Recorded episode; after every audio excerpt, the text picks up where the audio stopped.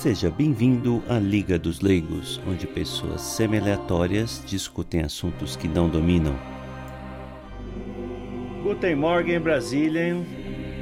A Liga dos Leigos está reunida hoje para discutir o filme de 2013, A Grande Beleza, escrito e dirigido por Paulo Sorrentino, estrelado por Tony Servillo. O filme acompanha as lecções, memórias e relacionamentos do personagem Jeppe Gambardella, escritor e bom vivant que frequenta a alta sociedade da cidade de Roma e após a descoberta chocante sobre um relacionamento do seu passado, começa a rever sua vida e seus relacionamentos. A história se inicia na festa de aniversário de 65 anos de Jeppe e em meio a festas jantares e discussões que fazem parte do cotidiano do personagem, o filme passeia pelos monumentos arquitetônicos e obras de arte que populam uma cidade de Roma quase onírica. O filme foi vencedor do Oscar de melhor filme em língua estrangeira, bem como do Globo de Ouro e BAFTA na mesma categoria. Teve um orçamento de 9,2 milhões de euros e faturou 24 milhões de dólares no mundo todo. Para discutir essa obra comigo, Zeno Estoico, estão aqui hoje Jusilei Encanador. Boa cera.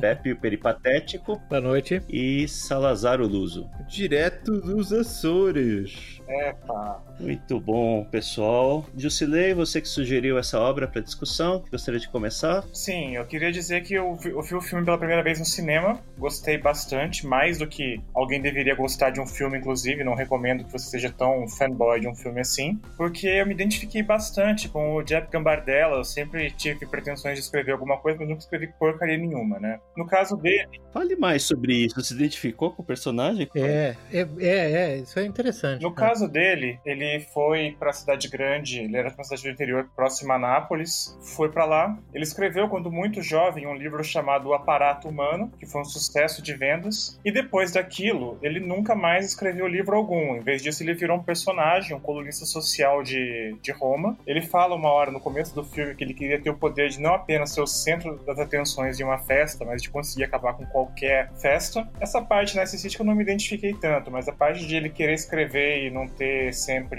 ânimo ou inspiração ou qualquer coisa do tipo é uma coisa que me perturbou um tempo na vida também. E no mais, tem uma outra frase bacana dele no começo, que é quando perguntavam pro. Quando ele disse que perguntavam para os amigos dele, quando adolescentes, o que, que eles mais gostavam no mundo, todo mundo respondia mulher. E ele respondia o cheiro das casas dos velhos. Eu não sei se eu gosto tanto de cheiro de casa de velho, mas é, ele fala que naquele. É, eu não. Pois é. Ele fala que naquele momento ele descobriu que ele estava fadado à melancolia. Ao contrário dos amigos dele, que. Enfim, Ordinary Guys. É, eu gostei do filme também. Eu, eu na verdade, eu me confundi. Eu achei que era Grande Globeleza. em algumas festas. Foi no RedTube, né, ver esse outro. Mas você faz todo dia, né? Então foi. Aí você percebeu. Aí eu me decepcionei um pouco quando eu descobri não, mas o filme é bem bacana, um pouco confuso, achei assim, né? Mas é, acho que é uma marca de cinema europeu, né? Cinema principalmente italiano, né? Eu vi alguns filmes do Fellini assim, também achava para mim meio confuso assim, né? Eu que não eu, eu não vejo muitos filmes de arte hoje em dia. Já vi no passado, né? Mas agora não vejo mais. Então tava desacostumado com esse estilo de. Mas a fotografia é muito bonita, claro, Roma, né? Uma cidade muito bonita. É, e eu acho que ele mostra, assim, eu, pelo menos o que eu pude. Eu não, eu não li nada sobre o, o filme, eu só vi o filme. Então pode ser que eu fale aqui um monte de besteira, mas é, eu acho que ele retrata bem uma, cidade, uma sociedade bem decadente, né? Que é a sociedade europeia ou romana, especificamente, né? Que se passa em Roma, e um personagem que representa essa decadência, né? E de certa maneira ele tá, ele tá perdido ali no meio, né? Parece que ele realmente viveu aquilo intensamente, mas também, ao mesmo tempo, ele se perdeu no meio daquilo. É, é a impressão que eu tive, né? Do Jep. Um cara muito um alto grau de empatia, né? Todo mundo parece que gosta do cara no filme, e ele realmente é uma pessoa que parece muito agradável, né? Mas é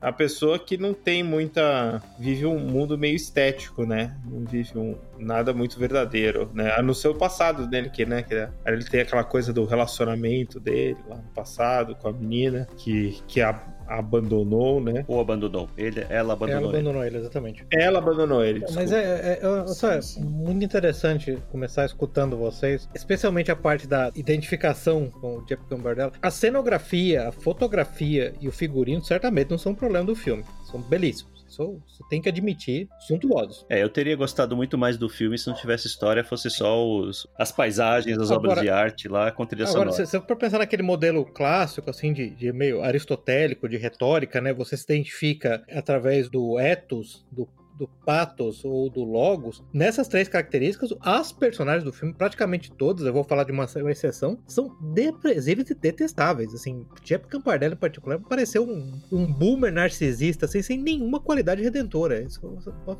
figura, eu não tenho outra palavra pra dizer, mas moralmente detestável. Eu tava assistindo o filme, é, sozinho, na verdade. Aquela cena de abertura, que depois vocês me expliquem se o turista, naquela cena de abertura, quando ele ficou encantado com a beleza de Roma, ele desmaiou, se ele morreu, o turista japonês que ficava tirando foto o tempo todo. Você corta para aquela bacanalha. Morreu. Aquele bando de velhos patéticos de 65 anos, celebrando numa festa como se tivessem 25 anos. Foi aquele momento que eu pensei: três tragédias podiam ter acontecido na Segunda Guerra Mundial. Os soviéticos terem ganho a guerra, os nazistas terem ganho a guerra, os aliados terem ganho a guerra. A terceira tragédia aconteceu. O poder menos assassino, mas mais degenerado dos três ganhou. Esse foi o meu primeiro comentário. Eu comentei agora há pouco, eu acho que é justamente uma das ideias. Eu não conheço também o diretor, eu até vi, ele é Paulo Sorrentino, né? Paulo Sorrentino, isso. Isso. E me parece que ele quer retratar alguma coisa é, decadente mesmo, né? Porque fica claro que aquela sociedade ali. É patética. E, e é realmente é. como você, você disse: é, é um bando de uhum. velhos, assim, caindo aos pedaços, vivendo como adolescentes, né? Bebendo, usando drogas. Não, aquela não, gorda. Não é bonito. É o aniversário de 65 né? anos é dele. Aí eles vão fazer uma daquelas surpresas de colocar uma mulher pra ser dentro do bolo. É uma gorda absolutamente repulsiva. Com a cara toda deformada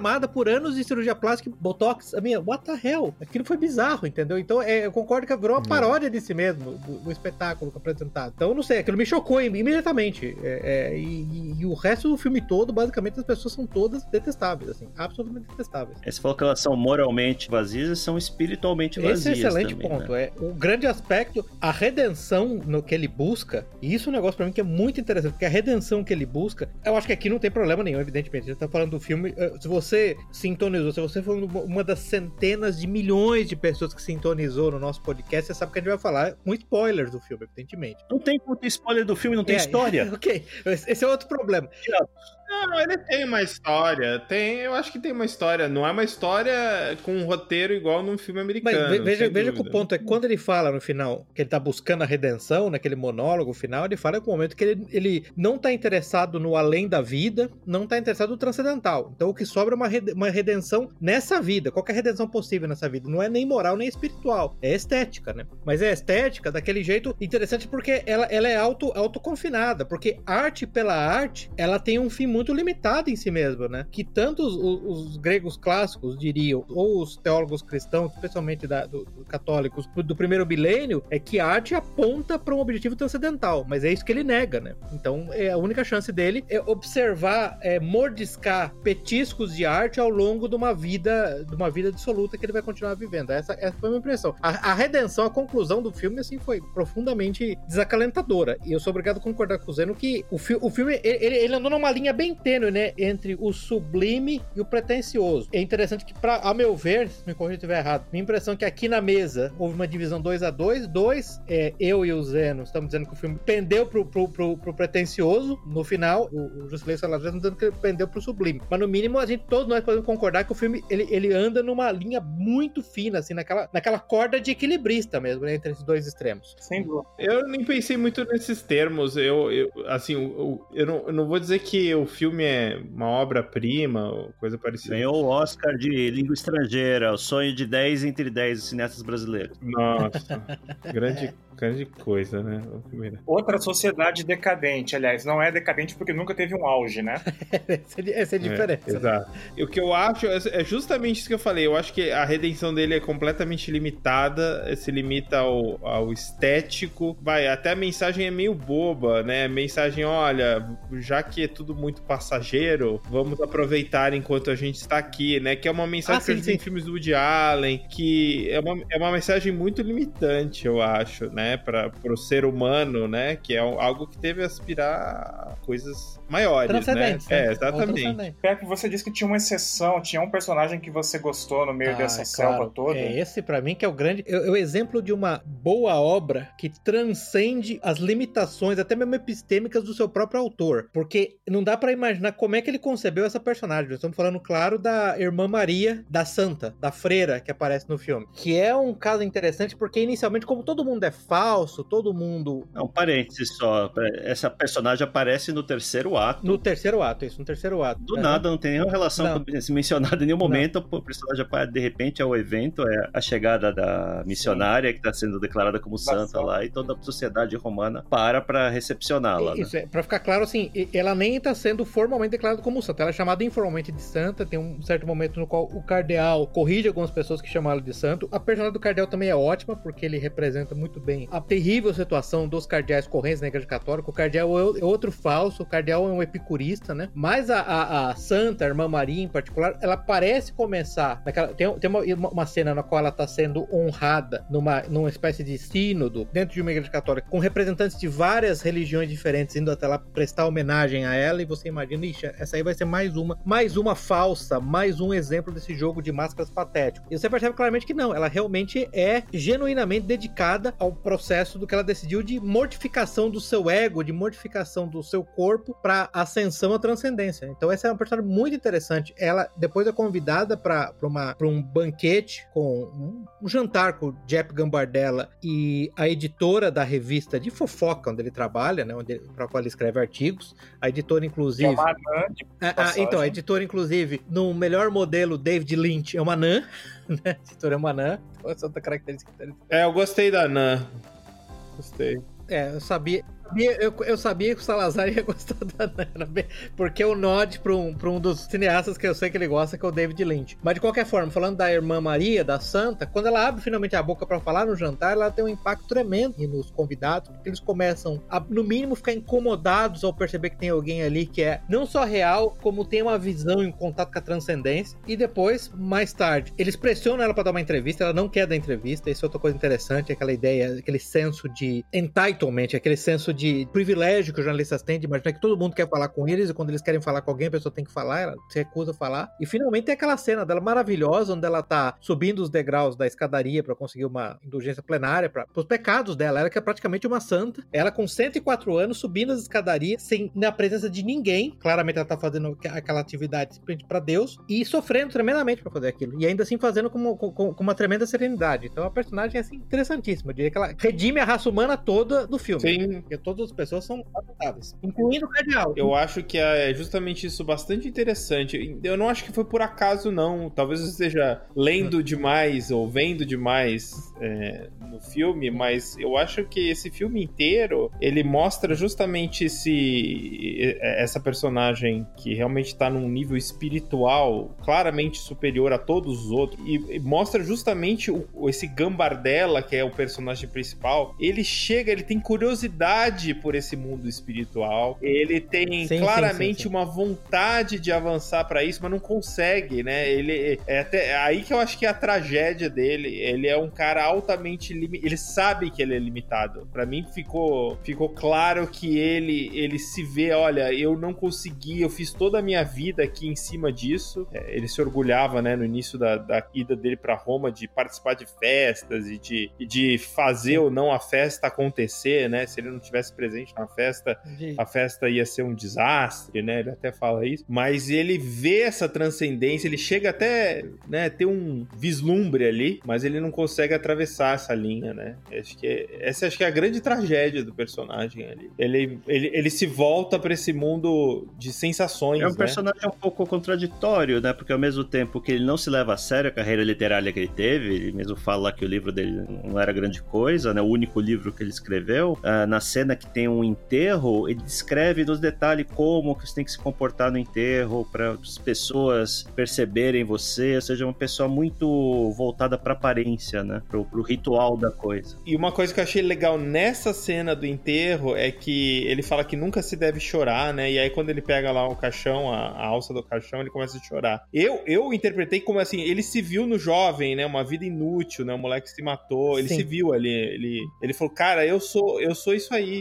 né? É uma vida melancólica, sem propósito. Mas Salazar, permite-me endereçar esses dois comentários, especialmente o primeiro. O primeiro é muito bom. Eu acho que você, para mim, tocou no ponto exato do que talvez seja o que cause esse asco moral para com o Jeff Gambardella que eu tenho. Não é simplesmente a limitação espiritual dele, não é essa neumapatologia, para usar um termo Eric Vogeliano, uma doença do espírito que ele tem. É talvez a falta de preocupação e a falta de culpa que ele, a personagem, transmite, ou o ator transmite na interpretação da personagem, dessa situação é, depauperada espiritual que ele vive. Talvez para mim seja essa a grande questão, seja isso que me causa esse asco. E você tocou no ponto do caixão, eu quero fazer exatamente esse comentário. Talvez eu, eu vejo claramente que você tem um pendor mais simpático a ele, porque a primeira coisa que eu pensei naquela cena, quando eu vi ele chorando, eu falei: esse boomer de merda, ele é tão narcisista que ele chora por ele. Ele está chorando por causa dele. Uma mãe perdeu um filho, o mundo dela acabou e ele está chorando pensando Eu interpretei nele. que ele estava representando o choro lá. Não me pareceu ser um choro legítimo. Não me pareceu que ele se importava com o rapaz que morreu. Tanto é que com a mãe, no primeira parte do filme, pede ajuda. Ah, vai lá falar com o rapaz, ele tá mal. Ele não vai. Ele ignora o chamado da mãe. Uhum. Depois tá lá na, na, cena do que ele tinha dito uma cena anterior como que você tinha que se comportar, o que fazer, não sei o que. Tá lá chorando, é, sendo o primeiro na frente do caixão, né? Ou seja, tá chorando para as outras pessoas verem. Eu interpretei dessa forma. Eu, eu não sei. É interessante essa interpretação. É, eu interpretei que, na verdade, ele não queria chorar e ele chorou numa posição onde ele, na verdade, bloqueava a visão de parte da família. Que eu acho que o ponto é que a família não poderia ver. E é por isso que eu,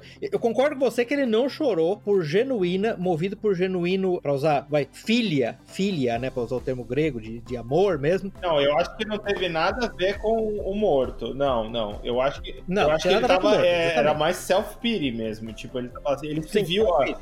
Eu interpretei dessa forma, que ele realmente se viu como, como o garoto, mas não tinha pena do garoto, tava com pena dele Sim. mesmo. É Sim. isso mesmo. Do, tipo, olha, minha existência talvez mais uhum. triste que a desse garoto aí, entendeu? Ele tava com pena dele mesmo. E, e novamente, quando ele teve aquela relação com a prostituta, a, a stripper, a, a, prostituta stripper, a grande diferença. A Ramona. Né? Que ela morreu, é, ela morreu, ela tava... Não é muito claro essa parte da morte dela, né? Ela tinha uma doença. Então, para mim também é a mesma coisa. Ele chorou porque, na verdade, um novo brinquedo de entretenimento dele tinha saído da vida dele. Alguém que dava um rápido entretenimento para ele. Eu não tô falando entretenimento sexual nesse caso, não. Até mesmo emocional, entendeu? Como, como uma dona de pet chora pela morte de um pet. Eu, eu tenho uma dificuldade tremenda de identificar traços de humanidade nesse eu caso. Acho essa parte da, da, da stripper eu achei estranha porque dedicam a parte do filme a esse relacionamento que aparentemente ele começa a desenvolver. Do nada, parece. Com a né? moça. E ela morre uhum. off-camera, ninguém fala, uhum. ninguém é. comenta, fica quase uhum. ampassando lá, ou, ah, lamento pela, ou, alguém comentando pro pai lá, lamento pela sua perda. É, é, é, achei meio estranha a estrutura do filme nesse núcleo narrativo. Sim, nesse particular, não fica muito claro, apesar do, apesar do sinto muito pela sua perda, se ela morreu ou não. Depois de um tempo, o Paulo Sorrentino perguntaram para ele, fizeram uma entrevista com ele, perguntaram, cara, mas e aí? A Sabrina, né, a prostituta lá, morreu ou não? Ele, não vou falar sobre isso, é pra deixar left unclear, não esclarece muito. É que coisa besta. Sim, foi o que a saída dele. Mas, ô, ô Zeno, se você, vi, se você vir alguma das entrevistas do Paulo Sorrentino, honestamente, ele me parece ser alguém de cabeça de vento, tá? Eu vi uma entrevista dele, acho que por Der Spiegel, por exemplo, foi deprimente.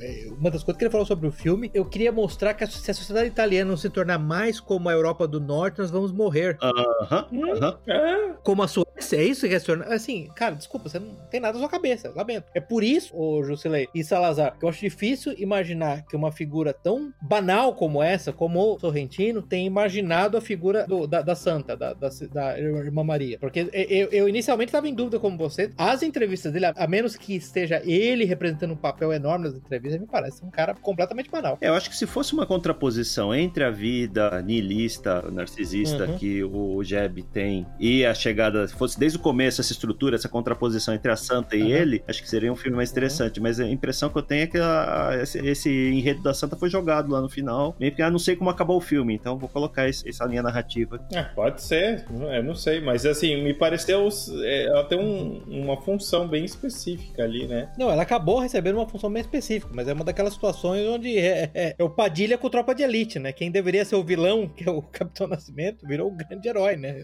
Essa é a minha impressão, entendeu? Porque eles escolhem uma atriz, né, né, pra ser a Santa, que é, ela é exteriormente repulsiva, porque ela é uma velha de 104 anos que mal parece entender falar. Isso é outra coisa interessante. Em certa medida, quando você a vê em câmera pela primeira vez, você tem a impressão que ela tá, na verdade, caduca já, né? Que ela não tá nem interagindo. Sim. Mas nos poucos momentos que ela começa a engajar, a interagir, você percebe que ela é profundamente, assim, percussiente, agudamente precisa nas colocações dela. Lembra quando ela fala das raízes? Que ela, ela pergunta para ele, isso é uma coisa que eu, interessante, né, gente? Ela gostou do livro dele e ela faz aquela pergunta que parece irritar ele o tempo todo, né? Uma das poucas perguntas que ela faz pra ele é por que você nunca mais escreveu nenhum livro, né? E ele dá aquela explicação banal dele lá, de novo, pela, pela enésima vez, e ela fala: Você sabe por que eu como raízes? Que ela come 40 gramas de raízes por dia. Essa é a alimentação dela, parte do processo de modificação do corpo dela. Porque raízes são importantes. É interessante que. E, e ele tocou fundo nele, porque ele percebeu exatamente o que ela queria dizer. Né? Então é um personagem notável, notável mesmo. Olha só que interessante, ela é moralmente, espiritualmente e intelectualmente a personagem mais profunda do, do filme todo. Sim, apenas para completar aí a parte das raízes, é porque justamente quando ele saiu lá de perto de Nápoles uhum. para Roma, ele uhum. conheceu uhum. as raízes dele por uhum. completo. A Santa, que tem alguma inspiração, a meu ver, na Madre Teresa de Calcutá. Sim.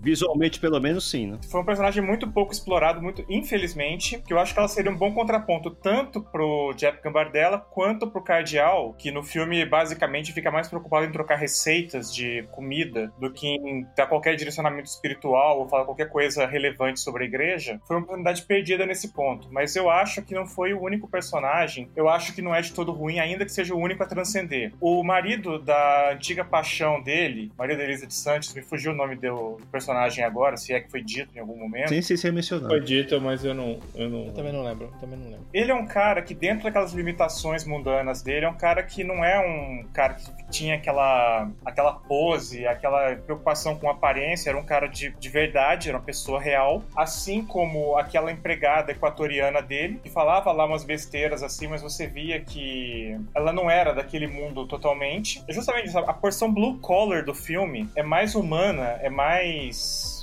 interessante até, ainda que não tanto quanto a Santa, do que toda aquela sociedade em torno da qual o Jeff vive. É. Você tem outros momentos, assim, por exemplo, tem um espetáculo lá, e eu que sou encanador, essa parte me achei interessante, que é no Parque dos Aquedutos, ali perto de Roma, em que tem uma, uma performance de arte moderna que foi um recado, uma cutucada na Marina Abramovic, aquilo lá, de uma performer que corre com o rosto envolto em, em um pano, totalmente nua, assim, ela... Talia Concept. Isso, Talia Pintou Concept. os pelos pubianos com uma bandeira da Foice do Martelo, não era? Não? Força do Martelo, exatamente. E, e, que vai, e que a performance dela consiste em se esborrachar contra o aqueduto. Contra uma pilastra do aqueduto, uma pilastra de pedra, né? Essa é a performance. E depois ela fica tentando pautar o Jeff, faz, sugerindo que ele faça as perguntas que ela quer que sejam feitas, mais ou menos na linha do ego de Dona Marina Abramovic, né? Um outro momento em particular que tem isso daí. Você tá falando dos momentos de desconstrução que foram excelentes, sem dúvida nenhuma, mas foram excelentes não porque ele, Jeff, tá em busca da verdade. Ele não tá confrontando as pessoas é, a partir da caridade. Ele tá confrontando a partir do cinismo e da crueldade, que é quando ele destrói a Talia Concept, que é uma debilóide, claramente, é uma mulher que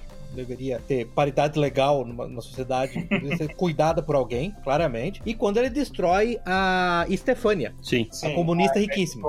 Né, a comunista riquíssima que julga moralmente todo mundo, né? Com aquela moral secular é, patética dela. Esses foram dois momentos brilhantes, mas eu insisto que ele faz isso não por amor à verdade, não por enxergar a transcendência que advém de entender a verdade, por, por crueldade e por afetação. Uhum. Tem um tema aí que a gente não discutiu, que ao mesmo tempo que ele visita monumentos da época da Renascença, ou mesmo monumentos romanos do Império Romano, é, ou seja, uma arte belíssima, alguma coisa, arte contemporânea é feita, é sempre uma coisa muito estranha, né? Uma coisa feia. Tem esse, essa primeira cena aí da performance da mulher batendo a cabeça na pilastra, e depois no, tem uma festa que tem uma menina, uma criança, né? Oh, é, é. Que é, faz um quadro lá enquanto tá gritando, jogando tinta numa tela, assim, uma coisa meio Pollock, que também é coisa horrível de se assistir, né? Aquilo é o que, é, que passa por arte hoje. E e faz essa contraposição daqueles monumentos belíssimos, aquelas catedrais e essa porcaria de arte que a gente tem hoje, né? Isso eu achei interessante. É, eu não consegui encontrar nenhuma entrevista dele onde ele admitisse isso consciente e deliberadamente, mas me parece que é exatamente esse o ponto. O que transpareceu ali que a arte moderna é uma mentira, é uma falsidade feita por gente que não tem condições, não tem a, a fortaleza de caráter, de intelecto, de espírito, de se entregar a verdadeira arte que ela exige, aquela entrega laboriosa, aquela frustração que demora anos dominar uma técnica. Uhum. Isso pareceu, pareceu o seu ponto. Isso transpareceu também, de novo, parece uma daquelas coisas que salta os olhos no, numa obra de arte a despeito das inclinações do autor. Né? Sim, e é consumida por aquela turma do Botox que cerca o Jeff Gambardella. Oh, aquela aquela cena do Botox também é excelente. Nossa, muito bom. Aquela, aquela festa de Botox, uma coisa deprimente. Escreve a cena aí, Jusilei. Aquela em que eles vão ao cirurgião plástico? É. Isso. Ah, sim. Eles vão lá para aplicações de Botox e é basicamente é quase um McDonald's do Botox. Botox performático, né? Mac Botox feliz. É, é um botox Isso. meio vernissage, sei lá, uma coisa assim, meio instalação. O cara, o cara é todo. o médico é todo gênio, né? O gênio delicado, que não pode ser Celebridade. celebridade, ele não pode ser contrariado.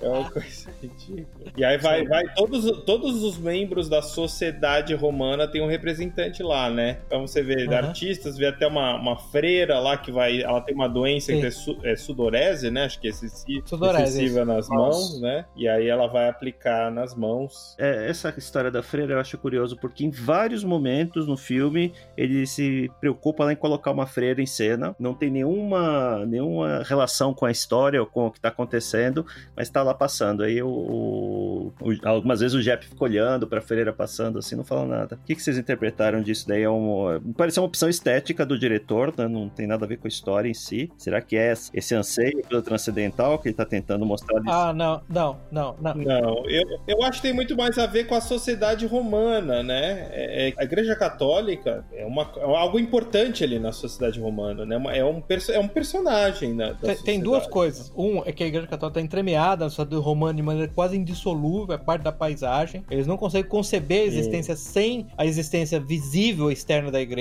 ainda que nenhum deles seja particularmente afeito a qualquer dogma. E dois, e isso é um ponto que ele chegou a falar em entrevistas, a fascinação que ele tem, não só de muitos, muitos artistas, eu lembro que encontrei um manifesto de artistas não católicos pedindo para manter a missa tradicional tridentina com a natureza estética das cerimônias religiosas católicas. Isso aparentemente isso fascina artistas. Há- há milênios já, entendeu? Esse é um ponto que. Tanto que você não pode esquecer que, o Zeno, que o Sorrentino, ele é o autor. Eu não lembro se chegou a dirigir todos os episódios, mas ele certamente é um dos autores daquela série da HBO, The Young Pope, o Jovem Papa. Não sei se você lembra dessa série. Eu não assisti, eu, eu li alguma É. coisa a respeito, mas eu não assisti, não. É uma série fascinante. É Eu uma série não. fascinante porque, de novo, é, é- é mais um exemplo. Isso parece ser. Ou não sei se é um problema com o Sorrentino, ou se na verdade isso é uma, essa é uma técnica subversiva que ele usa. Porque a ideia do, do Young Pope é um novo Papa foi eleito extremamente jovem. O Papa tem 40 anos ou 30 Que é o Jude Law, né, na série. Que é o Jude Law, e o Papa supostamente é o vilão. Qual é a característica do Papa vilão? Ele é ultra infinitamente tradicional. Dizer, eu, eu, como católico assisti a série,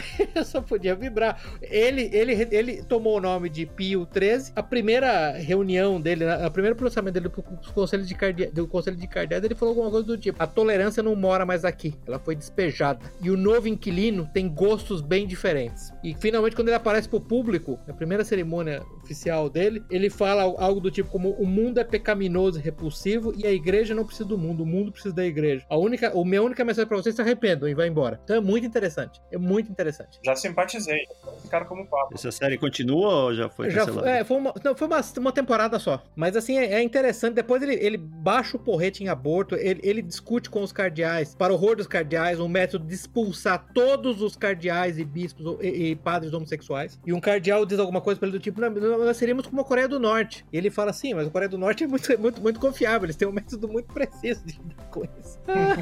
Excelente. Muito bom. E, é, mas é interessante que é do Sorrentino, tá? Ele, ele, ele é uma série interessante. Você pode dizer até que em certos momentos ela, ela é quase que sacrílega, blasfema, mas a, a pessoa que ele, que ele apresenta como vilão, e aí é uma, uma escolha estética interessante dele, uma escolha é, emocional interessante. O vilão, o, pa, o Papa vilão, ele é vilão porque ele se levanta contra a ordem institucional liberal, secular, moderna, mas ele não cai na tentação banal que seria de dar a esse Papa uma falha de caráter que, que fizesse com que o, o, o patos, a identificação do telespectador com o Papa caísse. O Papa, ele é, ele, é, ele é vilanesco, mas ele não é pedófilo, ele não é envolvido em escândalos sexuais, ele não é nada disso, ele simplesmente é um ultra radical. Essa é a característica dele. E você pode dizer, ele é um ultra radical porque ele era um órfão que foi, que foi abandonado pelos pais, sim, mas ele não tem nenhum tipo de desvio, entendeu? Salvo o radicalismo dele. E é do, Onde do, que tá um assim, hein? ele, ele tá acostumado, ele, ele vê nisso. Uma das características do novo Papa é a volta à estética, à suntuosidade da, da, das cerimônias católicas. Uma das primeiras coisas que o Papa faz, ele fala: o Vaticano tem que comprar de volta a tiara papal, que eu acho que tava no, no British Museum, entendeu? Coisas desse tipo. Você vê claramente esse desejo da, da estética, entendeu? Então ele parece, parece ter isso bem, bem claro nele, no Sorrentino, eu digo. Interessante. Eu nunca tinha ouvido falar desse Paulo Sorrentino, então. Não, é interessante. É, é É por isso que eu não sei até que ponto. É, a gente já- quando a gente chegou a falar do, do Elysium, é, do. Como é que chama mesmo o, o diretor do Elysium? Foi Bokenkamp. Neil Blomkamp. Neil Blomkamp. A minha impressão do Neil Blomkamp é que ele é muito mais reacionário do que ele deixa transparecer em entrevistas. Então é possível que eu esteja lendo equivocadamente o Paulo Sorrentino, na verdade ele, esteja mais, mas pelo menos minha impressão é que ele fala coisas que os jornalistas querem ouvir. Ele pode até filmar e escrever coisas que eles não querem entender e ouvir, mas o que ele fala é que os jornalistas querem ouvir. Eu não sei se esse é o ponto dele. Mas eu achei interessante traçar esse paralelo com o Young Pope, né, com o Papa Pio XIII, no, no, no, na, na, série o Papa Pio XIII, porque ele tem essa característica. Então, a, ele não é um católico tradicionalista, ele não é sequer católico, mas é impressionante como ele tem essa, essa fascinação com a Igreja Católica, com, a, com as formas, no mínimo, externas da Igreja Católica. Interessante. Uhum. No caso da presença dos elementos católicos no filme, eu acho que, como já foi dito aí, tem é, aquela coisa de que a igreja está entremeada na sociedade italiana e na romana em particular, e do mesmo jeito você tem alguns outros personagens, por exemplo, aquele político bandido que vai preso ah, lá, que era o ah, é. Ele não é político, né? Ele é um mafioso. É, entendi mafioso, que ele é mafioso, traficante, né? Isso que eu ia te perguntar. Não ficou claro para mim é, é, o que, que ele é. Não fica claro mesmo, acho que é mafioso, é. parece. Aquela sigla, que agora, agora eu me esqueci, mas a sigla, os policiais estão com uma camiseta, tá uma, uma, uma é. GIA é uma unidade de combate ao crime organizado na Itália. Sim, sim. E aí, o, o papo, esse cara entra na história do filme porque o Jeff pega o elevador com ele. É vizinho, né? Vizinho de porta. São vizinhos de porta. Um dia, um dia os dois pegam o elevador juntos, o Jeff fica impressionado com o terno dele, muito bem cortado, e pergunta quem é o estilista. E o cara, com desdém, sequer responde. Muito tempo depois, ele. O Jeff tá no, no apartamento dele e de repente vê no andar de baixo, que é o andar do vizinho dele, o, o dia lá, o Visão Dia prendendo o vizinho dele, e aí o vizinho começa a falar que o, o, o alfaiate dele é um outro cara e que é o tipo da coisa assim, que enquanto gente desprezível como você está festando o tempo todo e nesse mundo de hedonismo assim, gente como eu tá tentando construir a Itália, mas é injustiçado. Ele levanta a mão e tá lá algemado e sai de cena. É, dia eu vi aqui na internet, é Direzione Investigativa Antimafia. Direzione Investigativa Antimafia. Bacana o logo deles, né? Podia comprar uma camiseta dessa. e tem um terceiro personagem também que está entremeado no filme assim e na cultura italiana, que são os nobres decadentes, aqueles nobres que Ah, muito bom, muito bom. Durante a, durante, é, desde a República proclamada naquele horrível 12 de junho de 1946, quando a Itália, porcamente influenciada pelos comunistas, votou pela abolição da monarquia, os nobres eles têm o direito ainda de carregar o título, né, de falar, mas não oficialmente, não recebem nada do Estado por isso. Tem aquele monte de imóveis, de palacetes nas mãos deles, muitos deles não conseguem nem manter os palacetes hoje em dia, entregam patrimônio público para tentar ver se salva alguma coisa. E tem um casal de nobres já muito idosos que no filme é escalado. Conde a Condessa Colonna, né? Conde a Condessa Colonna. Isso. Eles são pagos para fazer figuração em festas, para dar. Mais ou menos como aqueles artistas da Globo são pagos para dançar valsa de 15 anos com filhos de, figu... filhos de figurões. Né? Quase, quase um ex-Big Brother, né? Uhum. E, e, é interessante porque você lembra que eles são convidados porque o casal de nobres que tinha no passado ajudado a, a irmã Maria Santa, eles estavam disponíveis. E você lembra que a editora dele, a Anan, que é, que é editora do jornal de fofoca, ela decide convocar, comprar, alugar esses dois nobres para se passar pelos nobres que a, a, irmã Maria conhecia durante a, durante a sua adolescência e infância, né? Ah, não, ela não vai nem saber quem é. E uma cena interessante, você lembra que ela, ele liga pro, alguém liga pros dois, né? Vocês estão disponíveis hoje? Ah, tamo sim. Quer dizer, no mesmo dia, eles não tinham nada na agenda, que é muito deprimente. Nosso, nosso, como é que era? Ele falou, nossa taxa é 250 euros, né? Mais o custo do carro. Ou seja, deprimente, né? Deprimente. E aí eles dizem, é, alguém no outro lado da linha diz que eles vão ter que representar um outro, uma outra casa, uma casa nobre. E você lembra que o cara ainda fala, não, mas pra gente isso é meio humilhante, porque a gente esteve em guerra com essa casa de nobre durante centenas de anos. Aí não sei se o cara discute preço, alguma coisa, e fala, então tá bom, né? Assim, é deprimente, nossa. Acabam uhum. topando, mas é outro, é outro círculo que ainda tem alguma presença na uhum. sociedade sim, italiana. Sim. É a mesma situação que muitas casas nobres têm em outros países, né? Assim, Inglaterra é a mesma coisa, né? Muitos, muitos condes, barões na Inglaterra tinham que se desfazer dos seus lares ancestrais, que não tinha como sustentar. Viraram hotéis, viraram, venderam para magnatas americanos. Muito poucos ainda conseguem sustentar. Sim, sim. Esse, esse filme, tirando ali por algumas coisas do estardalhaço, algumas coisas que esteticamente são bem italianas, você poderia fazer uma versão inglesa uhum, dele. Uhum, Perfeitamente. E talvez, evidentemente, também cortando assim o alcance da influência da, da, da, igreja lá, porque ia ter no máximo um personagem anglicano lá que não ia ter grande destaque como os católicos têm no, nesse é, filme. Não tem santa anglicana, né? Vamos ser honestos. Isso aí é. Claro que não, só tem, só tem uma religião com santo, era essa.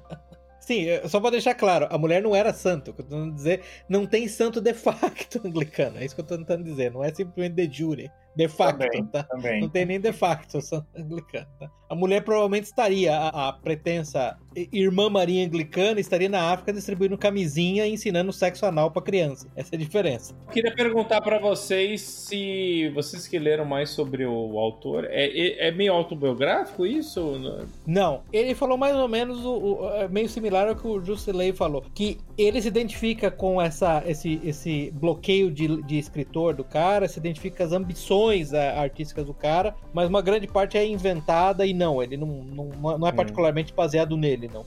Ele foi, ele foi bem explícito okay. ao, ao negar isso em particular. Ele negou certamente a parte da, da, da, vida de playboy que o cara leva. Né?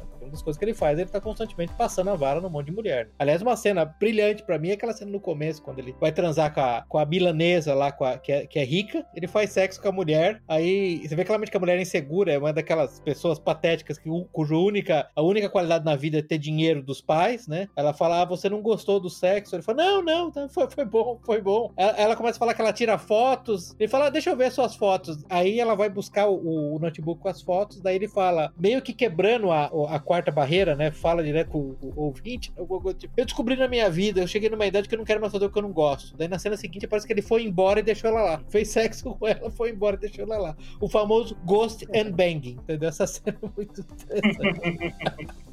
eu achei genial isso. Eu falei, ah, Tot Patrol, isso aí, tá?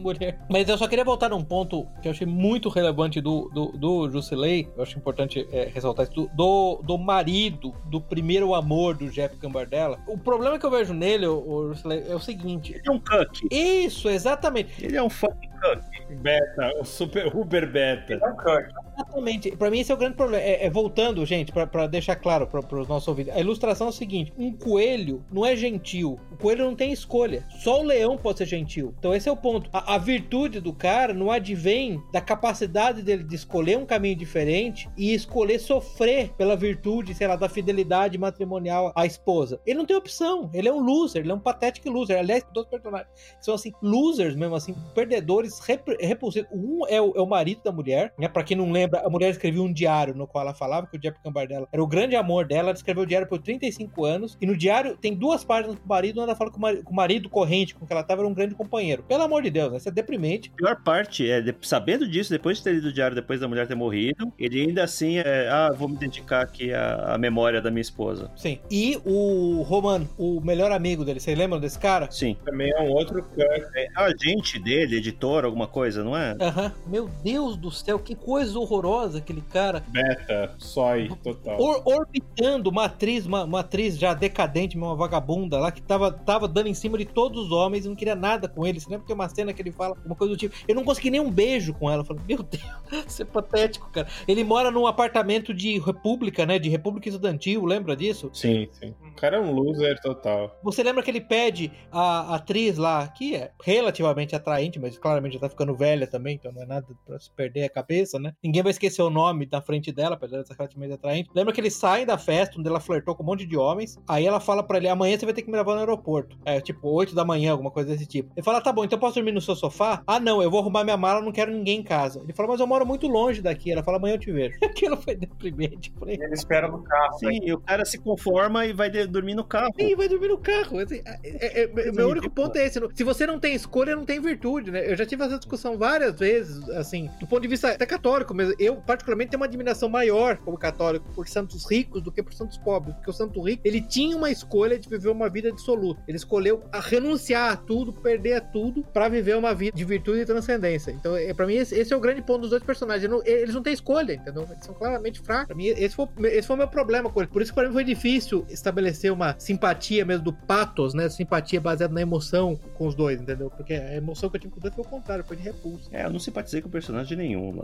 Mas na verdade, a emoção, se tivesse que resumir aqui, a emoção que o, o, o filme transmite é desespero. Sim, sim. As pessoas todas desesperadas ali, sem saber o que fazer das vidas, é, é um tédio existencial, né? Todo mundo vazio. E é engraçado que a, a estética do filme é que as pessoas, quanto mais amargurado, parecem mais feias, né? Isso Sim, reflete sim, sim. diretamente na. É uma feiura muito grande, né? Uhum, As uhum, pessoas uhum. realmente destruídas, né? Fisicamente e mentalmente. Aham, sim, sim. E, e, ao mesmo tempo ele também toma uma, uma decisão estética, né, o diretor, de mostrar a cidade, cidade de Roma quase como. Porque a gente sabe que a cidade não é daquele jeito, né?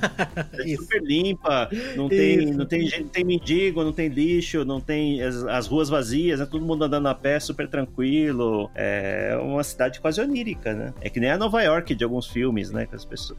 Uma, uma coisa super idealizada. Então, mas o filme flerta com esse meio quase que realismo fantástico algumas cenas. Aquela cena da girafa sumindo, né? Do mágico Uhum. com a girafa sumindo. Aquilo é uma referência a algum, algum Sim. vi. É, por isso que eu falo, eu acho que todos esses caras, Uhum. eles nunca superaram o Fellini, né? Fellini fazia essas coisas meio fantásticas, assim, né? Eu lembro daquele Fellini 8,5, né? Que é a história do... A- aliás, o, É do- o- o. Salazar, eu entendo que o, que, o, que, o dire- que o diretor, que é o Paulo Sorrentino, ele reage hoje em dia até com uma certa irritação, porque as pessoas muito comparam o filme dele com o La Dolce Vita, né? Ah, é? Eu não, não assisti a Dolce É, ele chegou num ponto que ele falou: Ah, eu não vou mais discutir, as pessoas podem falar o que elas quiserem sobre meus filmes. Elas não entendem, alguma coisa desse tipo. Então, Assim, eu, eu vi paralelos com os filmes do, Pe- do Fellini. Eu vi. O, Salazar, o, o Rod Dreher escreveu um excelente artigo avaliando o filme. Ele falou: Pra mim, isso é continuação, é a continuação do La Dolce Vita. Esse é o fim da vida do personagem do Marcelo Mastroianni no La Dolce Vita, que era, que era um jornalista por acaso, continuasse ele nessa vida de hedonismo dele. E é exatamente esse o fim, entendeu? Dele, esse desespero existencial, essa angústia, desespero que é o paparazzo, né? e paparazzo, isso. Exatamente. Deu falou. origem ao termo. Isso, isso, isso, exatamente. E é um fim extremamente melancólico, sem sentido, né?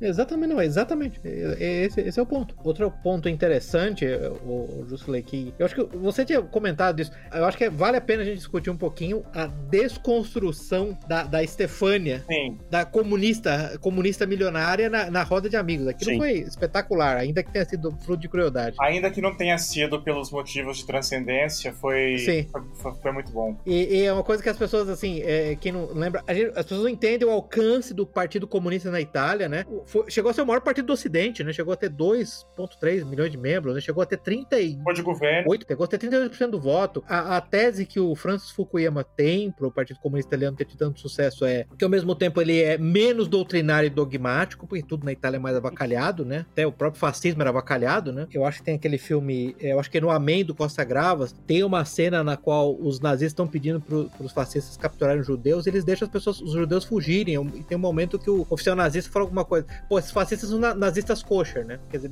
nem o nazismo, nem o fascismo funcionou doutrinariamente na Itália. Então o Partido Comunista Italiano não era ultra doutrinário, e durante muito tempo foi o único partido que tinha algum tipo de boa governança, cho- chocante como isso possa parecer, né? Então o fato da Stefania ser a, a milionária, que era membro do Partido Comunista Italiano, é uma coisa meio que tipicamente italiana. Não, mas é uma coisa que ecoa muito aqui com a nossa, nossa elite cultural, né? Aham. O pessoal, né? O pessoal, o socialite do pessoal, né? Assim, sim, o popular, Que aqui, você vê muito isso aqui, né? São os Uhum, inteligentinhos, né? O pessoal que falando da distribuição de renda do alto da sua Sim, cobertura sim, sim. no Leblon. E julgando todo mundo, né? Isso é, isso é importante. Passando o julgamento, especialmente para voltar no, no, no termo que o Jusilei usou, que é bom aí nesse caso, especialmente no- nos blue collar workers, né? No- nos trabalhadores mais braçais que têm valores fascistas, reacionários, né? Que esse era o ponto dela, né? Ela não, Uhum. ela é muito melhor do que isso, né? Ela tem consciência social. Eles ela usa um outro termo que eu não vou lembrar, que é alguma, alguma coisa cívica, né? Dever cívico, né? Responsabilidade cívica, eu acho que ela fala responsabilidade cívica, porque ela escreveu um livro sobre o partido. Olha, olha só, olha que contribuição espetacular. Ela escreveu um livro sobre o partido, aí ela escreveu mais 11, 11 livros sobre o partido depois, né? É, todos publicados pelo partido. Assim, que foram publicados pelo partido. Daí ele destrói ela dizendo: olha, você co- conseguiu tudo porque transava com, com o líder do partido. É só isso, né? Quer dizer, ela é promíscua na faculdade, né? E transava com todo mundo, entendeu? E além disso, seu marido é gay. isso foi genial. sim. Além de tudo isso, de um casamento de fachada por cima. Casamento de fachada, exatamente. É, porque dava pelo, sei lá, personal trainer, sei lá o que que era, né?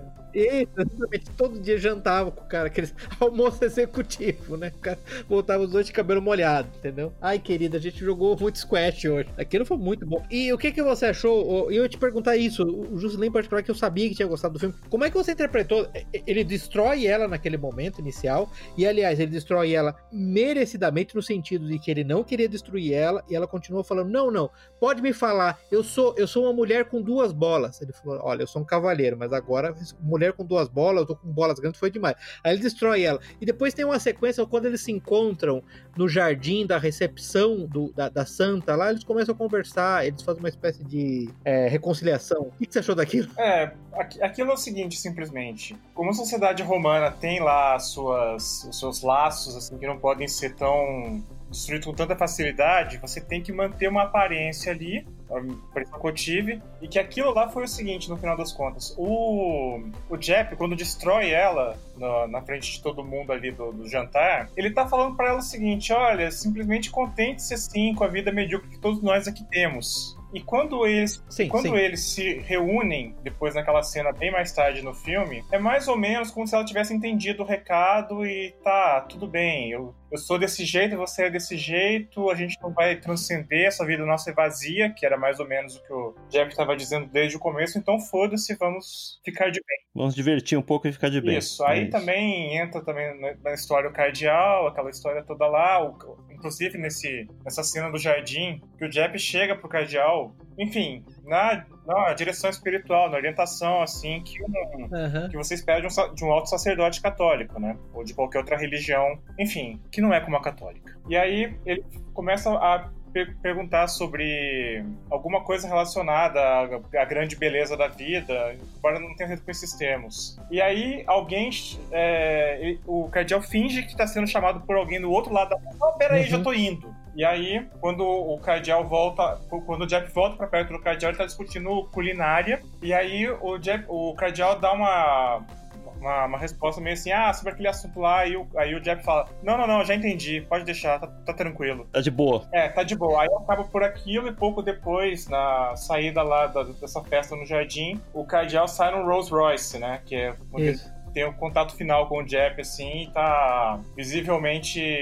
irritado com o Jeff por causa do deixa quieto, tá tudo bem, tá de boa. É porque no, na, durante o jantar, publicamente, o Jeff humilha o cardeal, ainda que, a meu ver, não, eh, não intencionalmente, quando, quando o cardeal, não, o que, que você me perguntar? Pode me perguntar. Fala, não, mas talvez você não saiba responder e eu vou ficar mais decepcionado ainda, porque ele estava em busca de algo espiritual. E, e o cardeal é, é, o arquétipo do, do cardeal moderno, né, da, da Igreja Católica. Do grupo de São Galo. A ausência de perseguição, é impressionante como ela teve um efeito deletério, é, a ausência de pressão externa teve um efeito deletério na Igreja Católica, que ela selecionou para que altos oficiais, bispos e cardeais, sejam basicamente funcionários públicos covardes que não acreditam em nada. Tô dizendo que todos os bispos e cardeais são assim, mas assim, é um arquétipo muito comum, né? Se você pega vários cardeais alemães, por exemplo, cardeal Marx, você me desculpa, não dá pra acreditar que ele acredita em nada, absolutamente nada. Ele não acredita coisas banais como a divindade de Cristo. O militante é um militante secularista liberal, né? Então isso é muito interessante, essa figura do cardeal, como o Juscelê falou, que é interesse, o interesse do cardeal era basicamente trocar receita. E ele tinha, o cardeal tinha fama de ser o maior exorcista é. da Europa, né? Alguma Sim. coisa assim, que é absurdo. É, faz sentido, a situação da, da Europa faz sentido, né? Se aquele é o maior exorcista da Europa, agora você entende, né? Porque a Europa na situação que ela tá, exatamente. Aquilo foi muito interessante, eu achei muito interessante essa crítica, assim, mordaz que ele fez. Me, me permita voltar novamente pro o jovem Papa, porque o cardeal, secretário de Estado no jovem Papa, o, o jovem Papa, quando ele vira Papa, ele pergunta pro cardeal, um cardeal italiano, né? Por que, que ele virou cardeal? A resposta dele é: eu descobri que era bom com papéis, com contas, com contabilidade, com documentos legais. Então, pra mim, isso é só um emprego. Excelente. É fascinante, entendeu? É fascinante. E aí tem uma cena onde o cardeal que cuida do Banco do Vaticano, ele tem que se confessar, ele começa, tá bom, quais são os seus pecados? Ele fala, é, você não entenderia se eu explicasse todas as, as maquinações financeiras que eu fiz. Só precisa saber que eu fiz. Então é isso, né? Esse, esse, esse aspecto foi muito interessante, essa crítica atroz, porque eu diria que é uma crítica que os católicos em geral têm. Como católico, eu posso dizer, a, a discussão interna é muito similar à discussão que você tem em outros aspectos da, da, natureza humana, né? da, da, natureza ocidental, né? São as elites, nesse caso as elites ocidentais, ou as elites católicas, em revolta contra o povo, né? contra o, o sentimento e a inclinação religiosa, o sentimento e a inclinação de autopreservação do próprio povo. Né? Esse é o mesmo problema. Então isso, isso ele, ele, ele explicita bem com, com a figura do cardeal. O outro, outro, outra coisa que me interessou muito, que eu, eu posso dizer, tem um ponto do filme que me tocou me tocou, a, de novo, falando daquele termo de etos, patos, que teve o patos, patos, o que que me identificou? Os créditos, né? Hora que o filme acaba. isso também, isso também, isso também. Eu chorei, eu chorei essa hora. O, o, o, Ô Zé, você vai falar, a cena das prostitutas polonesas é, é, é striptease? Também não. Eu não posso falar que sim. Não estaria certo.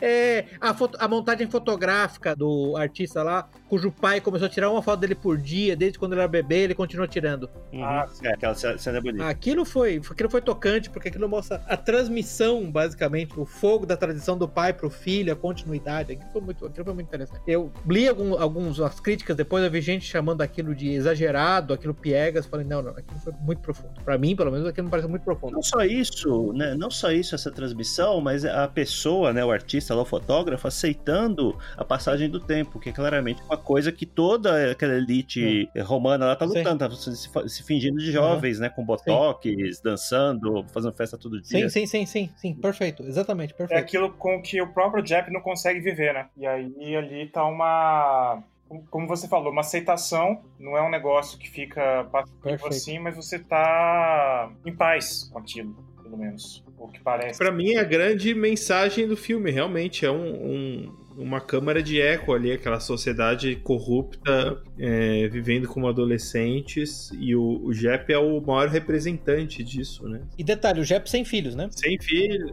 é, isso. Ninguém tem filhos, né, nessa sociedade. A única, a única, mulher que tem o filho lá é o rapaz que se mata, né, que é totalmente disfuncional. Não, a editora, a editora do Partido Comunista também lá, aquela escritora lá que humilha, ela tem acho, três ou quatro filhos. Mas você lembra que o ponto dele é que ela, ela basicamente terceirizou a criação dos filhos para os babás. Ela tira longas férias sem os filhos. Lembra que é uma uhum. das coisas que ele fala. Exatamente, é, mas formalmente tem. Pra mostrar justamente que aquele povo lá não tem. Eles vivem todos os dias iguais aos outros, né? Então aquela cena que mostra lá o, o, o, as fotografias que o pai tirou do filho e depois que ele tirou dele mesmo, né? Que ele tá pensando ali, o personagem, para mim, é justamente o seguinte: olha, a minha vida não tem nem, nenhum tipo de marco. É uma repetição. A vida do cara é uma repetição, né? Da, daquelas festas, daquela celebração, que eles nem mais sabem o que estão celebrando, né? Mas, de novo, né? Isso daí é uma analogia da situação da Europa, nesse tédio existencial. Sim, com certeza. Com certeza. E, e, e, e se você Sim. pegar a sociedade brasileira em particular, que eu acho que é uma sociedade que mais gosta de festa do mundo, eu nunca vi sociedade que gosta tanto de festa. Eu, eu acho que é bem interessante esse ponto do filme de que é, quando você celebra alguma coisa, tem que ter algum significado. É, celebração por celebração não, não, significa absolutamente nada. É vazio. Ô Salazar, mas aí a gente volta àquele ponto, um negócio que eu comentei no primeiro, nosso primeiro episódio do podcast, aquele artigo do Lavo de Carvalho, a forma para enlouquecer o mundo. Historicamente, as elites sempre tiveram um balanço de bônus de coisas que elas podem fazer com ônus, de deveres que elas impõem a si mesmas. Sim, a elite tem uma moral sexual muito mais relaxada, pode ser comendo um monte de mulher. Só que no momento de combate, a elite medieval, quem que é pro campo de batalha? A elite. A elite moderna, ela criou esse modelo no qual existe é, é bônus sem ônus, quer dizer, isso parece ser corrosivo para a alma humana. Eu lembro daquela, daquela frase do Nassim Taleb no, na, na cama de Procrustes, né? Modernidade. Nós criamos juventude sem heroísmo, idade sem sabedoria e vida sem grandeza. É porque é isso, né? É, é engraçado que eu me lembro de um livro, de um filme que assim, que para mim, aquele filme assim, é um que me tocou profundamente, aquele filme Silêncio, do Martin Scorsese, sobre missionários católicos na, na, no Japão. No Japão, no Japão, no Japão do shogunato. E tem uma cena no qual o, o padre Rodrigues, o jesuíta que chega lá para evangelizar os camponeses, os camponeses japoneses, ele fala alguma coisa como as vidas deles aqui são, são é, é tão dura eles vivem como bestas e morrem como bestas né? E o que ele tá dizendo é que ele tem que trazer algo melhor, que nesse caso é o evangelho, né? Entendeu? É, ele fala alguma coisa do tipo, é, Cristo não morreu pelo, pelos bons e bonitos, né? Isso é fácil. A, a, coisa difícil é morrer pelos miseráveis e corruptos, né? E eu sabia que eu era um deles, eu tava aqui para dividir com eles essa, essa fome espiritual. Mas honestamente, se eu for pensar, quem vive como besta e morre como besta são, são essa elite influente europeia. Porque eles vivem como eles vivem como uma espécie de garanhões de estábulo, né? Basicamente a vida deles é transar, comer, correr e morrer, sem deixar nada nada, sem alcançar nada, sem vislumbrar nada, sem ter aquela abertura da alma do qual o Eric Vogelin tanto falava, né? Concordo com, com o Zé, é muito desesperador realmente a situação deles. É, é uma, é uma morte em vida. É a morte em vida de um continente. De um continente, de um continente, exatamente. Impressionante. Bom, que mais? Uh, eu tenho mais uma cena do filme que ele esqueceu? Tem duas notas que eu fiz aqui, na verdade, são menções de, de livros que eu não li ainda. O diretor foca muito no, no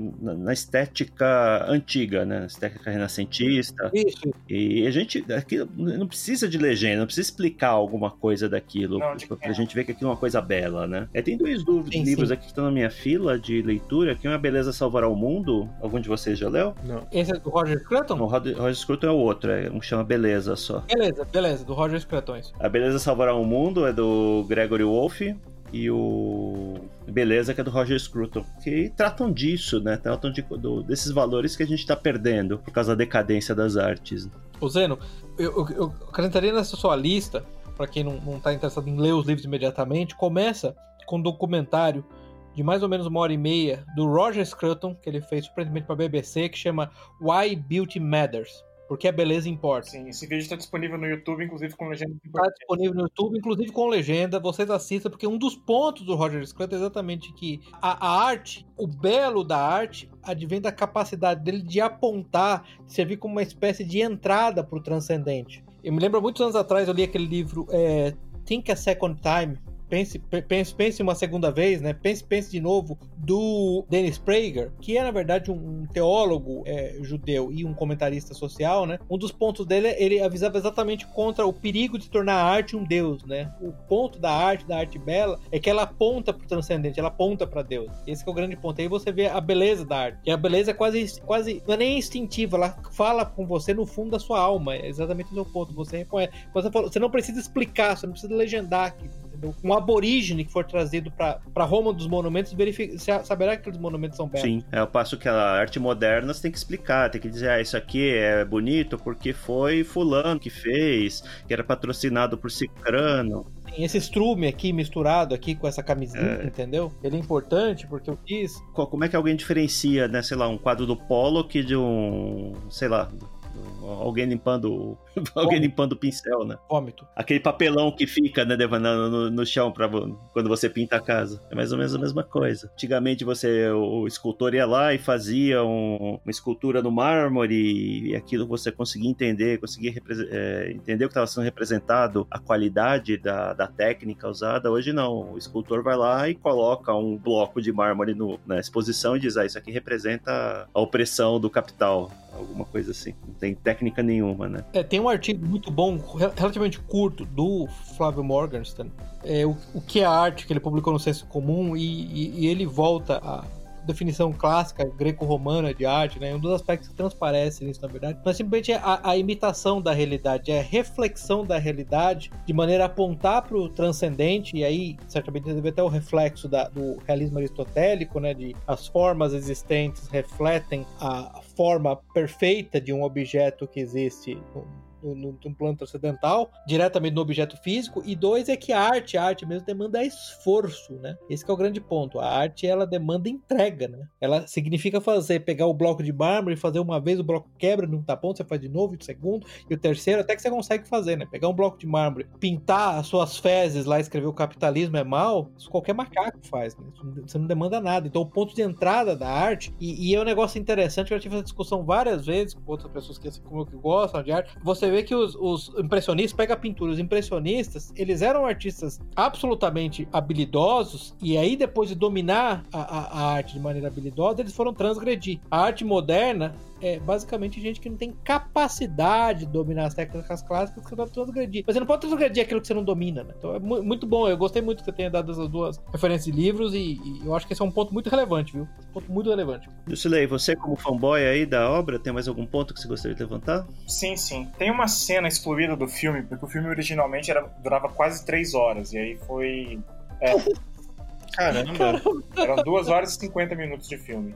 E tem uma cena em que o Jeff tá entrevistando um diretor italiano bem velho, bem celebrado, assim, um cara já, sei lá, 90 anos talvez. E ele fala uma hora seguinte, o, o diretor: Eu gostaria de dizer o seguinte aos meus espectadores. Que beleza, que grande beleza. Respeitem sua curiosidade, é, incentivem ela, não as restringam. Mas os meus espectadores são preguiçosos e céticos e ignorantes também. E aí, depois daquilo, aquilo tem um, um hum. impacto no Jeff, aquelas palavras, e ele começa a, a falar, andando por Roma, o seguinte: Eu procurei pela grande beleza, mas não consegui encontrar. E depois ele fala um pouco, um pouco mais tarde assim: tudo acaba do mesmo jeito, com a morte. Mas antes disso, havia vida, escondida embaixo de todo aquele burburinho e barulho, silêncio e sentimentos, excitação e medo, espaços instáveis, fragmentos de beleza. Que, no final das contas, é a, é a conclusão do que seria o filme, né? Da tal da grande beleza, que, segundo o Sorrentino, por meio do, do personagem, é que não existe uma grande beleza, mas só fragmentos pequenos daquilo. Mas talvez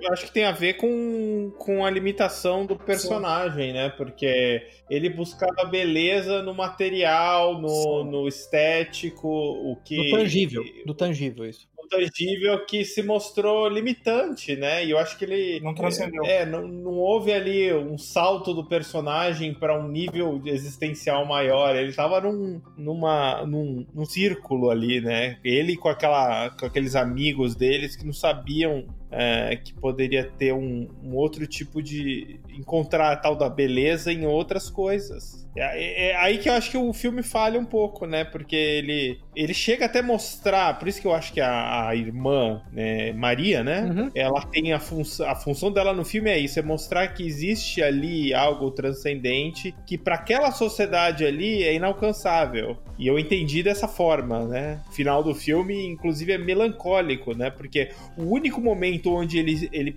passou por algo que ele considera belo e que eterno, vai. Vamos, vamos, vamos dar o, o nome de eterno, né? Eternidade foi aquele momento que ele conheceu a, o amor da vida dele, né? Salazar, me desculpe cortar você, mas para deixar claro, para mostrar a natureza melancólica ou a natureza patética mesmo do filme. É o momento no qual ele conheceu os peitos da namoradinha dele, que foi o primeiro amor dele. Esse era o ponto da grande beleza. Isso não tem nada mais fugidio do que isso, porque peitos caem, tá? Sim, mas ali, para mim, ele é o único momento da vida dele que ele, ele sentiu alguma coisa real, verdadeira. Sim, mas você vê que patético que é isso, né? É, é o complexo de Peter Pan. Você tá preso nessa, nessa fascinação adolescente no qual você mistura o estético com o sensual. É limitante, eu sei, é, é limitante. Você, mas... você está associando o estético com praticamente a sua ereção. Olha que coisa mais animalesca. É como se a vida dele tivesse parado ali. Uhum. É estranho isso, né? Porque no começo do filme não, não é o que parece, né? Não me pareceu que ele tinha essa, essa fixação na ex-namorada. Tinha, porque depois ele vai lá e pergunta pro ex dela, pô, por que, que ela me largou? Isso tava no diário, aí o diário ele jogou fora, né, o, o ex-marido. Então, assim, você vê claramente que essa mulher teve um impacto. E, a, e, e, talvez não a mulher em si, mas aquele momento na vida dele foi muito importante, né? Foi, foi a primeira relação sexual dele. É por isso que eu tô dizendo pra você que é, é extremamente é, carnal, terrestre. Mundano. Né? É animal. Porque foi a primeira relação sexual dele. Mundano mesmo entendeu? Não consegue levantar além disso. Por isso que, por isso que eu gostei muito, eu, eu, por isso que eu relaciono isso com, a, com aquela cena do Silence do, do, do, Martin Scorsese, né? Eles vivem como bestas e morrem como bestas. Bestas de cara. É isso aí. Ah, acho que o veredito final do filme, Jusilei... É um bom filme, eu gosto bastante. Não, vou ter que falar, vou ter que falar tem que falar. Não, deixa ele terminar, pô. Deixa ele terminar. Então fala. Termina. Simplesmente o seguinte, eu tenho lá minhas identificações com o Jeb, como eu expliquei a vocês. Agora, eu espero, que é, queira Deus, assim, que eu não termine como ele, que eu consiga transcender a esse, a esse estado de, de, de, como, é, como é a vida dele. Acho que você já passou do ponto, Jusilei. Amém.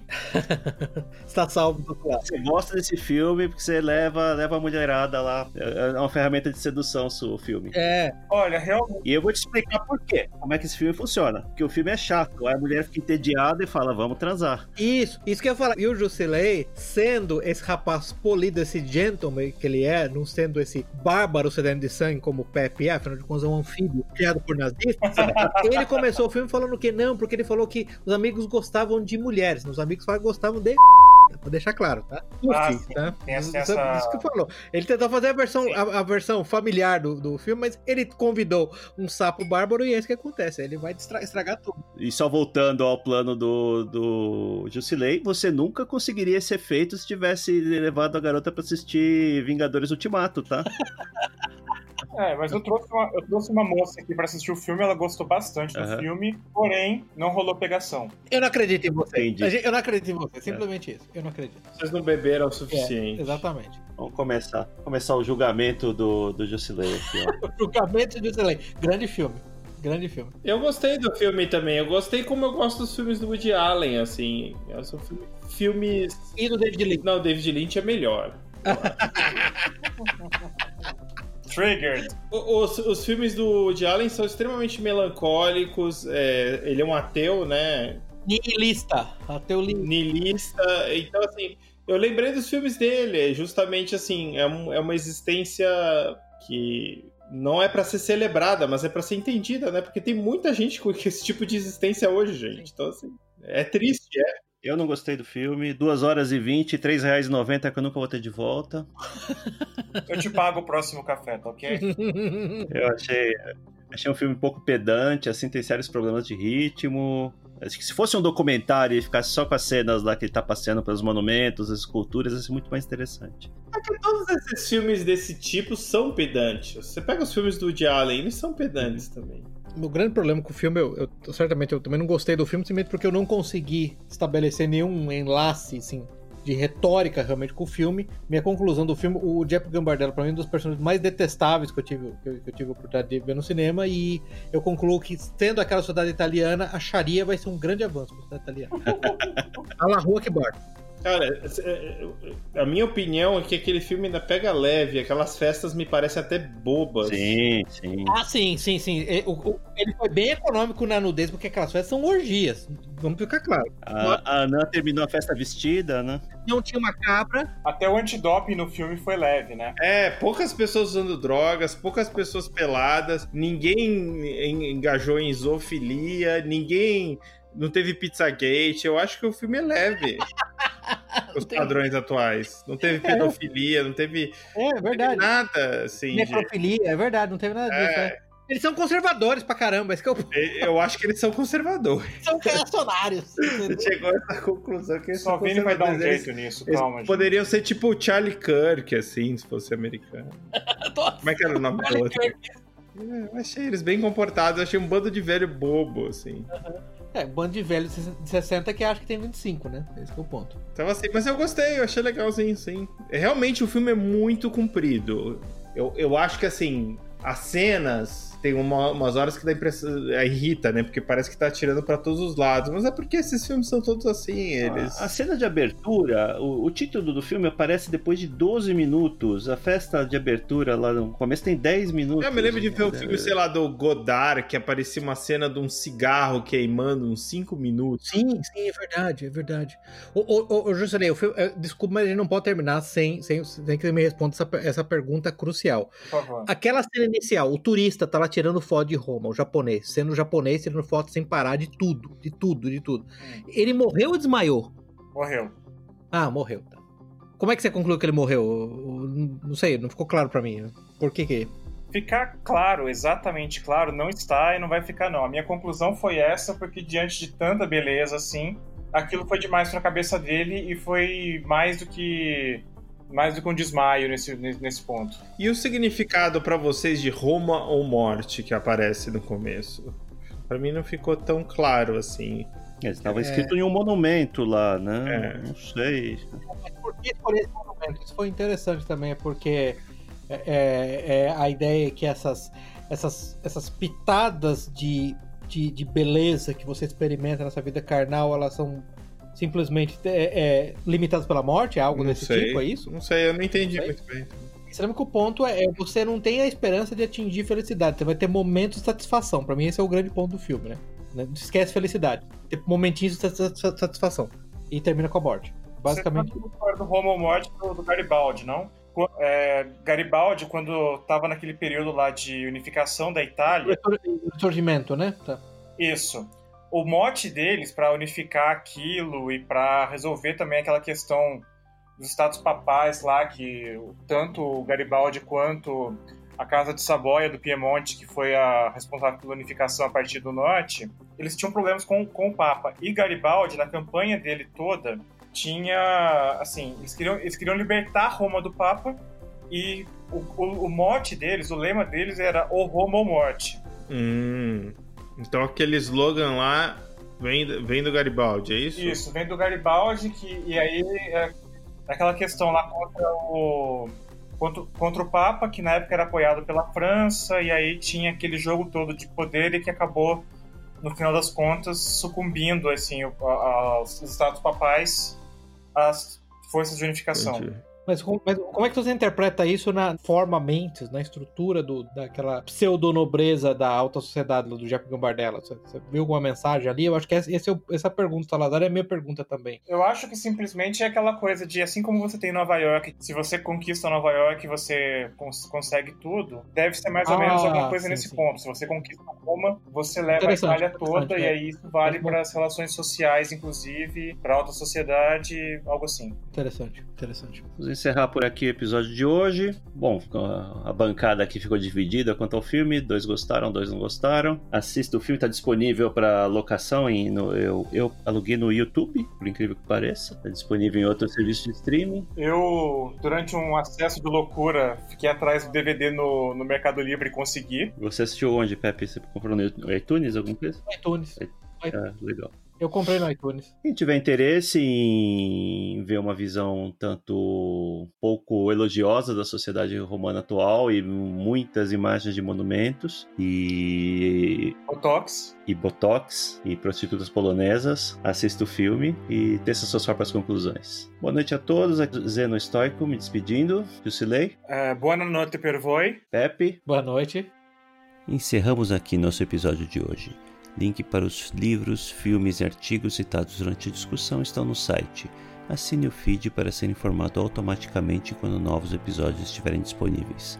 Agradecemos a audiência.